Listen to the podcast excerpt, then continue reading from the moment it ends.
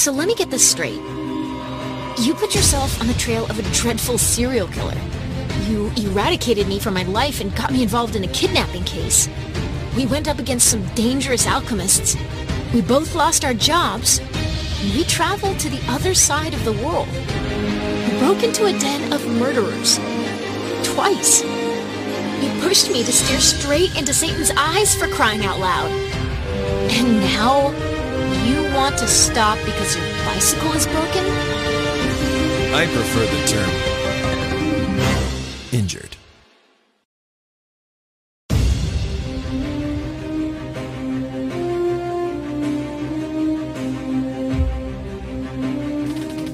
Bentornati a questa nuova intervista. Ehm, qui abbiamo Stefano Rossitto di Madit Entertainment. Ciao a tutti. eh, che gentilmente si, si è prestato a rispondere alle nostre domande, quindi a rispondere per Ludens. Allora Stefano, ti faccio le domande, come ti avevo detto, che di solito si fanno nella video game education, la Ok. media education. Quattro domande fondamentali quando si approccia a un nuovo media. Chi ha creato il vostro videogioco? Di cosa tratta? Per chi è stato creato e perché è stato creato? Ok, va bene, andiamo in ordine. Da chi è stato creato quindi? Beh, eh, sostanzialmente il videogioco è stato creato da me. Almeno inizialmente, comunque è un progetto nato come un one man band e quindi mi sono occupato della, della grafica, della storia, il soggetto, le animazioni eccetera. Poi sono subentrati dei colleghi di Daring Touch che mi hanno aiutato nella fase di rifinitura, nel game design che per quanto riguarda un'avventura grafica comunque è un po' il, il pilone portante del, del gioco in sé. Quindi parliamo di un'avventura grafica. Esattamente, punta e clicca. E, e quindi il game design va curato molto e sicuramente non è una cosa che, che deve fare una persona sola. Ecco. E, e niente, siamo un piccolo team quindi di quattro persone in questo momento e speriamo che possa essere un trampolino di lancio per fare altre avventure grafiche in futuro. Senti, perché è stato creato questo gioco? Qual è- c'è un aspetto passionale, un aspetto di conoscenza tecnica? Sicuramente è passione, passione nata precocemente perché in realtà ho conosciuto il genere delle avventure grafiche quando avevo 10 anni e quando mi sono imbattuto nella mia, mia prima avventura grafica, Progressword della Revolution Software eh, sulla PlayStation, oltretutto in spagnolo, non so perché ma mi affittarono il gioco in spagnolo, però nonostante questo riuscì a accendere una scintilla che, che poi mi ha spinto non solo a sviluppare avventure grafiche ma un determinato tipo di avventure grafiche, vale a dire avventure che spingano il giocatore al, al viaggio, soprattutto in luoghi reali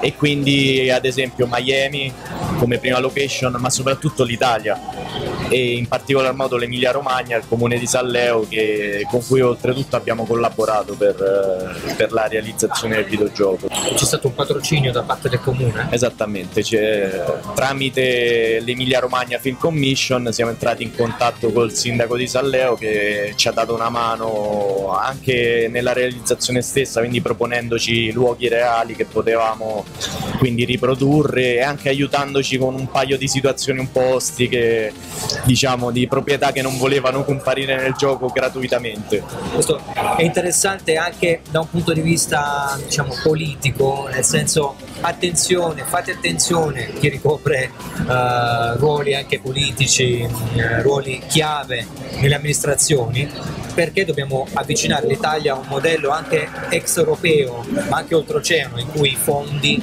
sono destinati alle arti interattive. Critica di videogiochi. Parliamo del rapporto che uno sviluppatore ha con la critica di videogiochi. Le domande sono tre.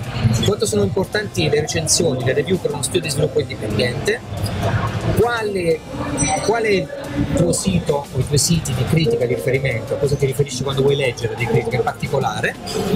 E la terza domanda invece riguarda gli influencer, riguarda chi fa critica usando i canali comunicativi online.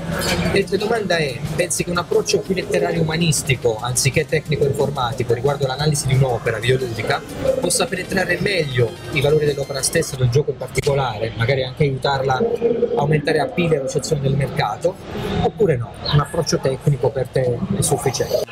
Allora, tento di andare in ordine. Allora, sì. Quanto sono rilevanti le recensioni secondo te per uno studio di sviluppo indipendente? È un punto un po' dolente perché effettivamente sviluppando avventure grafiche il rapporto con la critica, la stampa in generale è difficile, nel senso che è un genere un po' bistrattato diciamo, quindi la stampa normalmente tende a non coprirlo o perlomeno a non dare il peso che dà ad altre produzioni che sappiamo benissimo, spara tutto, avventure più dinamiche insomma. Però devo dire che eh, negli ultimi anni un po' di più la situazione è migliorata. E quindi abbiamo per esempio in questa fiera nella Milan Games Week di quest'anno abbiamo avuto un supporto molto maggiore del solito da parte delle, di alcune testate eh, anche importanti di videogame. Ora non so se posso fare nomi comunque. Sì, sì no, assolutamente eh, Games Village, Tom's Hardware eh, e altri insomma comunque testate con un certo peso. E sicuramente quello che loro dicono e scrivono sui loro portali è, è molto rilevante perché riescono a raggiungere un bacino d'utenza che noi, soprattutto noi indipendenti, non riusciamo a fare, non da soli, perché comunque il marketing è sempre un, un punto difficile per uno studio indipendente, soprattutto al primo progetto, perché magari con l'accumulo piano piano riesci a costruirti una community.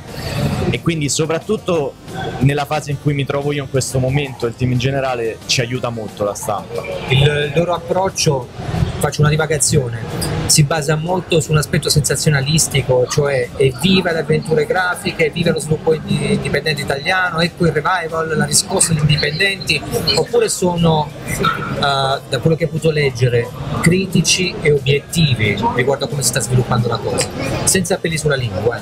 Questo, magari speriamo che lo le- ascolteranno e vedranno questo video anche chi si occupa diciamo, di fare certo. informazioni. No, devo dire che in realtà l'atteggiamento della stampa comunque è favorevole. E la mezza critica che ho mosso prima è più per un discorso proprio quantitativo, nel senso non, non leggerete mai il numero di articoli di avventure grafiche paragonabile a quello degli altri giochi. Però poi quando, quando effettivamente trattano il tuo gioco, soprattutto noi indipendenti, i commenti sono favorevoli, anzi sono, sostengono questa sorta di rivoluzione che un po' gli sviluppi indipendenti stanno facendo, anche perché, scusa se sono monotematico, ma a livello di avventure grafiche in questo momento gli indipendenti stanno facendo veramente il 90% del lavoro secondo me, mentre i grandi studi si stanno spostando verso un genere più prettamente narrativo con un gameplay diverso, alla Telltale diciamo. Ne parlavamo anche con altri studi di sviluppo, la maggior parte degli studi di sviluppo italiani sono indipendenti, cioè se c'è un'economia anche piccola che si è creata in Italia è grazie allo studio di sviluppo indipendente. Sì, speriamo di essere un po' un esempio, di far capire, come dicevi tu, alle istituzioni e anche magari a qualche azienda che noi ci siamo, che lo certo. sviluppo c'è, l'entusiasmo c'è, ci sono anche le qualità, perché ora anche non parlando solo di me, ma c'è una qualità media dei, dei prodotti presentati qui in fiera veramente elevata secondo me, ci sono dei prodotti che io non, non, non etichetterei come indipendenti. Sì, indipendenti molte volte viene scambiato come fatto con pochi mezzi e quindi anche con una, con una estetica facilmente riconoscibile. Si arriva a certi livelli anche passionali di programmazione, di riformulazione dell'estetica su schermo, qui si fa difficoltà a capire che veramente uno, è uno studio di poco budget eh, in realtà, uh, quindi ci sta che c'è un po' di confusione. Sì, sì, sì. Uh, invece per quanto riguarda la critica, tu preferisci appunto un approccio più umanistico di chi gioca e dice la sua in maniera molto più aperta, legandola, legando una comunicazione ai propri valori, oppure un aspetto più tecnico, analisi legata grafica, sonoro, longevità? Allora, io mi sono trovato anche dall'altro lato per un certo periodo, ho scritto qualche recensione per un portale di avventure grafiche, Adventures Planet, e devo dire che in quell'ambito tentavo di essere più tecnico possibile, ma soffrivo. Soffrivo perché secondo me escludere completamente il proprio lato umano non dico che è sbagliato, però è fuorviante, perché quando tu devi analizzare un prodotto tecnicamente, solo tecnicamente, molto spesso emerge una verità che secondo me non rispecchia al, 90 per, al 100% il videogioco. Mi è capitato di trattare alcuni videogiochi tecnicamente superbi, ma che a me non erano piaciuti, però dovendo analizzarli tecnicamente il voto era alto perché Ti sei sentito, sonoro. scusami, anche probabilmente eh, in qualche modo oppresso da quella che è la critica socializzata, cioè cosa ne avrebbe potuto pensare qualcuno con questa forte, forte richiamo grafico del Certo, gioco certo. se tu avessi messo un cattivo voto. Certo, anche perché poi riconoscevo dei valori estetici, ma anche il sonoro e in realtà anche a livello tematico comunque si vedeva che erano prodotti potenti, Sì. cioè in grado di arrivare al grande pubblico, però questo non significa automaticamente gioco bello. E quindi non lo so, secondo me ci deve essere almeno una percentuale di umanità quando si scrive una recensione, ci dovrebbe essere perlomeno. metterci quindi i propri valori e anche i propri gusti in Sì. maniera molto aperta. Sì, anche sbilanciarsi un po' dicendo questo gioco ha questo, questo e quell'altro limite, però mi è piaciuto perché ha qualcosa Sì. Che a volte è difficile definire.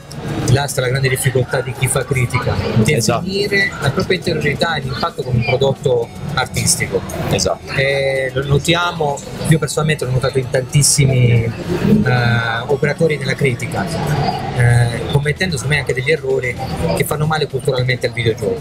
Sì. Sto facendo un'intervista, ma possiamo veramente parlare apertamente. Quindi io entro nel discorso anche essendo magari di parte, secondo la mia esperienza, secondo quello che ho maturato, e molte volte posso anche contraddire chi, Certo. chi è invitato alle nostre interviste proprio per una questione di, di confronto, non per altro.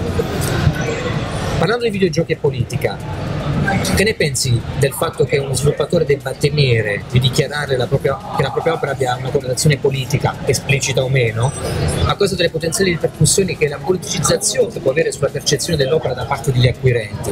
Perché secondo te il tag politico è ostracizzato da chi si occupa di pubbliche relazioni nel settore videogiochi? E Diciamo anche che in questo momento e in Italia soprattutto l'ambito politico non è proprio semplice. E io lo trovo anche abbastanza confuso e porta con sé anche connotazioni molto negative, anche per il tipo di modello che lancia proprio la politica. Quindi io posso capire che slegarsi da quell'ambito possa è una soluzione facile comunque, mentre invece legarsi possa portare a dei problemi seri. Io sinceramente non so se in quanto sviluppatore mi prenderei il rischio di legarmi a, a discorsi politici in questo momento, anche perché molto spesso l'autore, trattando temi delicati, che magari non, non ritiene nemmeno veri, magari non è il suo pensiero veramente, però molto spesso trattando determinati argomenti anche politici, magari viene l'autore stesso legato a quegli argomenti, a quel tipo di politica magari. Sì. E quindi posso capire che sia difficile. Sai, c'è stato uno sviluppatore che mi ha detto non è tanto un problema parlare di politica nei videogiochi o politicizzare il proprio videogioco, è che sia una cultura della politica molto bassa, per cui viene rappresentata in un modo che chi poi ti va, chi va a giocare la tua opera ti schiera facilmente da una parte o dall'altra. Se invece si andasse profon- in profondità negli argomenti trattati, avrebbe anche una risonanza culturale la, la dimensione politica, della quale eh, l'opera ne viene arricchita a livello Sì. valoriale. Quindi il problema è anche che, relazione al tuo discorso, forse in Italia non si sa bene parlare o affrontare la politica, secondo come dici tu, anche perché deriviamo da dei modelli che sicuramente non sono un esempio da Sì, poter sì. eh, in qualche modo riproporre in un videogioco o quantomeno da eh, come ci formano a livello di valori. Sì. Forse non, sappiamo parlare, non si sa parlare di politica dei videogiochi anche perché non si sa parlare di politica, credo io, normalmente, perché i modelli che si seguono davvero mm, tendono a screditare una formazione profonda Sì, nello sì. politico. Perdonami se sono a intervenire, ma sta- a me sta molto vicino questo, questo tema. Parliamo però di videogiochi e del loro sviluppo, poi ti lascio parlare perché compete più te come expertise che me. Tua esperienza di sviluppatore, nel momento in cui pensi a implementare meccaniche di gioco, hai mai avvertito un limite? Cioè, pensando che fossero quelle più significative possibili, hai mai sentito che in qualche modo limitassero le opzioni a favore dei giocatori, la loro percezione del mondo di gioco, anziché indurli a riflettere sui messaggi che volevi veicolare?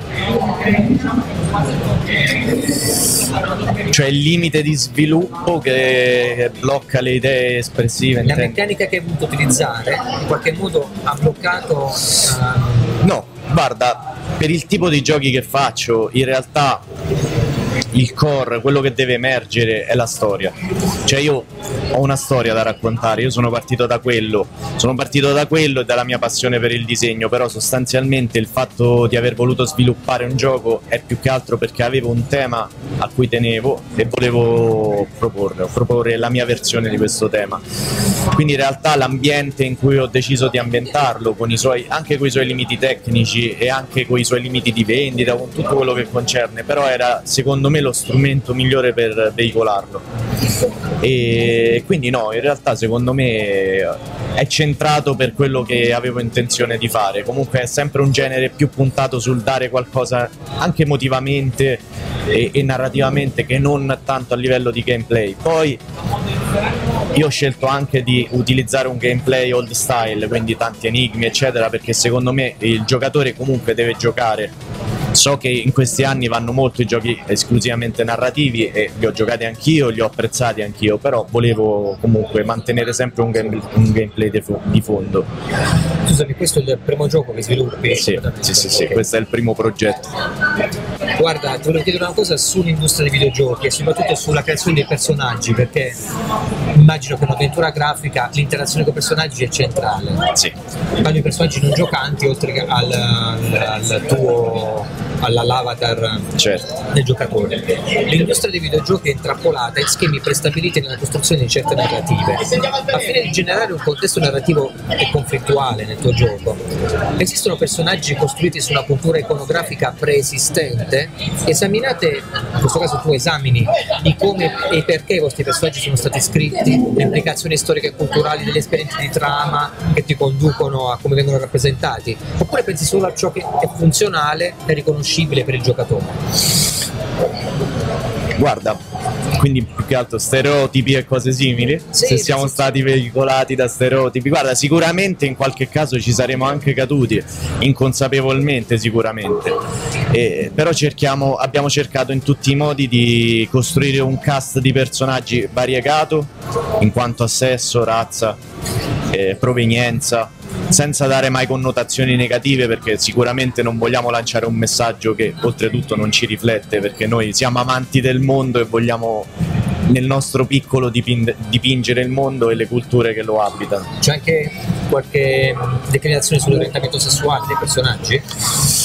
non in questa opera, però in altri progetti che stiamo scrivendo sì, ma quello più che altro è un, non è una questione di non voglio scrivere al riguardo, ma è semplicemente secondo me un passo autoriale successivo, nel senso che comunque è il primo progetto, quindi non me la sono sentita di trattare alcuni argomenti così delicati, che però vorrei trattare prima o poi, quindi sicuramente è un aspetto sul quale lavorerò e... nei futuri progetti, però in questo non quello, quel tipo di discorso non verrà affrontato. Okay.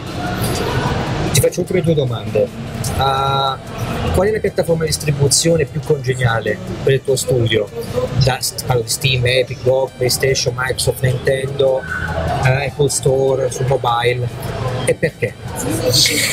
Sicuramente la prima risposta è PC, PC, Mac e Linux, ma semplicemente perché culturalmente l'avventura grafica è legata al mondo del PC. È pur vero che però in questi ultimi anni c'è stato un ritorno verso le console perché in realtà non tutti ricordano che inizialmente le avventure grafiche avevano avuto un buon successo, un buon riscontro nelle console. Io penso appunto prima ti citavo il mio primo gioco Progressor, io l'ho giocato su PlayStation 1 sì. ed era inserito il trailer di Progressor nel, nella demo originale della PlayStation 1, quindi comunque c'era un certo, un certo peso.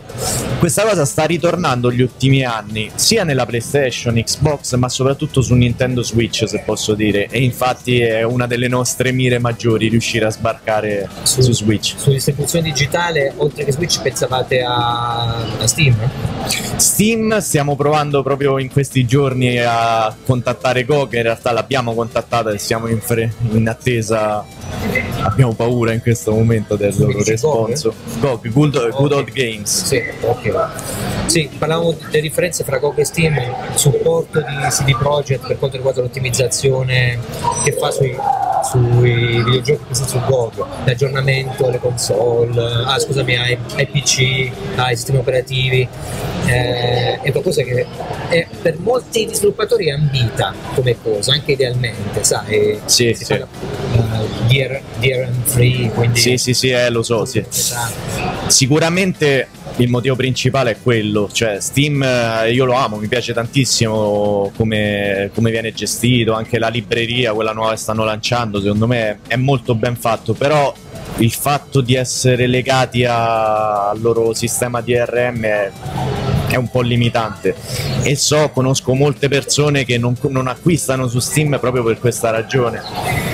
Quindi sì, sì, sì, eh, molte persone anche durante la campagna Kickstarter che abbiamo fatto quest'estate ci hanno chiesto esplicitamente la possibilità di giocare il gioco in, DR in DRM free e Sì. quindi sicuramente andare su GOG ci aiuterebbe anche ad allargare il bacino di utenza perché eh, comunque dobbiamo ragionare anche da un ambito, da un punto di vista commerciale. Eh, Quindi. da questo punto di vista parte l'ultima domanda. I giochi AAA con un grande budget rientrano all'interno di alcune logiche precise, sia per quanto riguarda il, loro contesto capitalista, che, che riporta logiche appunto di produzione e di circolazione, ben delineate. C'è stato anche solo un, un breve momento durante lo sviluppo del tuo lavoro in cui hai sentito che il valore del tuo gioco, quale prodotto ludico e culturale, era diventato solo un valore di scambio legato alle logiche di rientro finanziario una volta sul mercato. Se avessi ragionato così probabilmente non sarei arrivato al rilascio. Ora io, uno, non capisco molto di economia, due, anche se ci capissi, sarei molto indeciso sul risultato finale perché non, non ho la minima idea di come sarà accolto il gioco nel mercato, se, se veramente ci sarà un riscontro economico e non so nemmeno quanto mi interessi in realtà, almeno per questo primo progetto. Certo, più che altro spero di riuscire a creare una community, ecco, di riuscire a creare un- uno zoccolo duro di fan che capisca comunque che abbiamo delle storie buone da raccontare e che magari ci seguano nei prossimi progetti. Però per quanto riguarda questo progetto devo dire che il 90% è stato veramente cuore, nel senso la mia volontà di arrivare anche solo per la gioia di poter dire ci sono anch'io sul mercato, ce l'ho fatta, la mia idea è arrivata a qualcuno, c'è un tot di persone che è arrivata al finale del gioco e comunque è una cosa a cui tengo molto e principalmente è quello, il discorso economico poi ovviamente ben venga, Sì. però non è quello fondamentale. È interessante, è una, è una tendenza che abbiamo notato in questa domanda su penso tutti gli studi di sviluppo che sono arrivati a rispondere alla domanda stessa. E, da parte nostra eh, ti auguriamo una buona riuscita, Grazie. un buon sviluppo, un buon divertimento e Sempre. il meglio con il tuo lavoro. Va bene, grazie Grazie, mille. grazie per il tuo tempo. Grazie.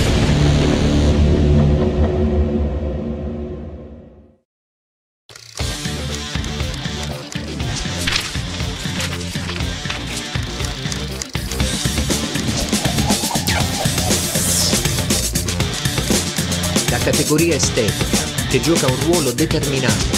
Si chiama Remote Play e permette di streamare il contenuto della console Beat Agents per ascoltare della buona musica verso Il libro di Francesco Tognone, Effetto di massa, fantascienza e robot in Mass Effect.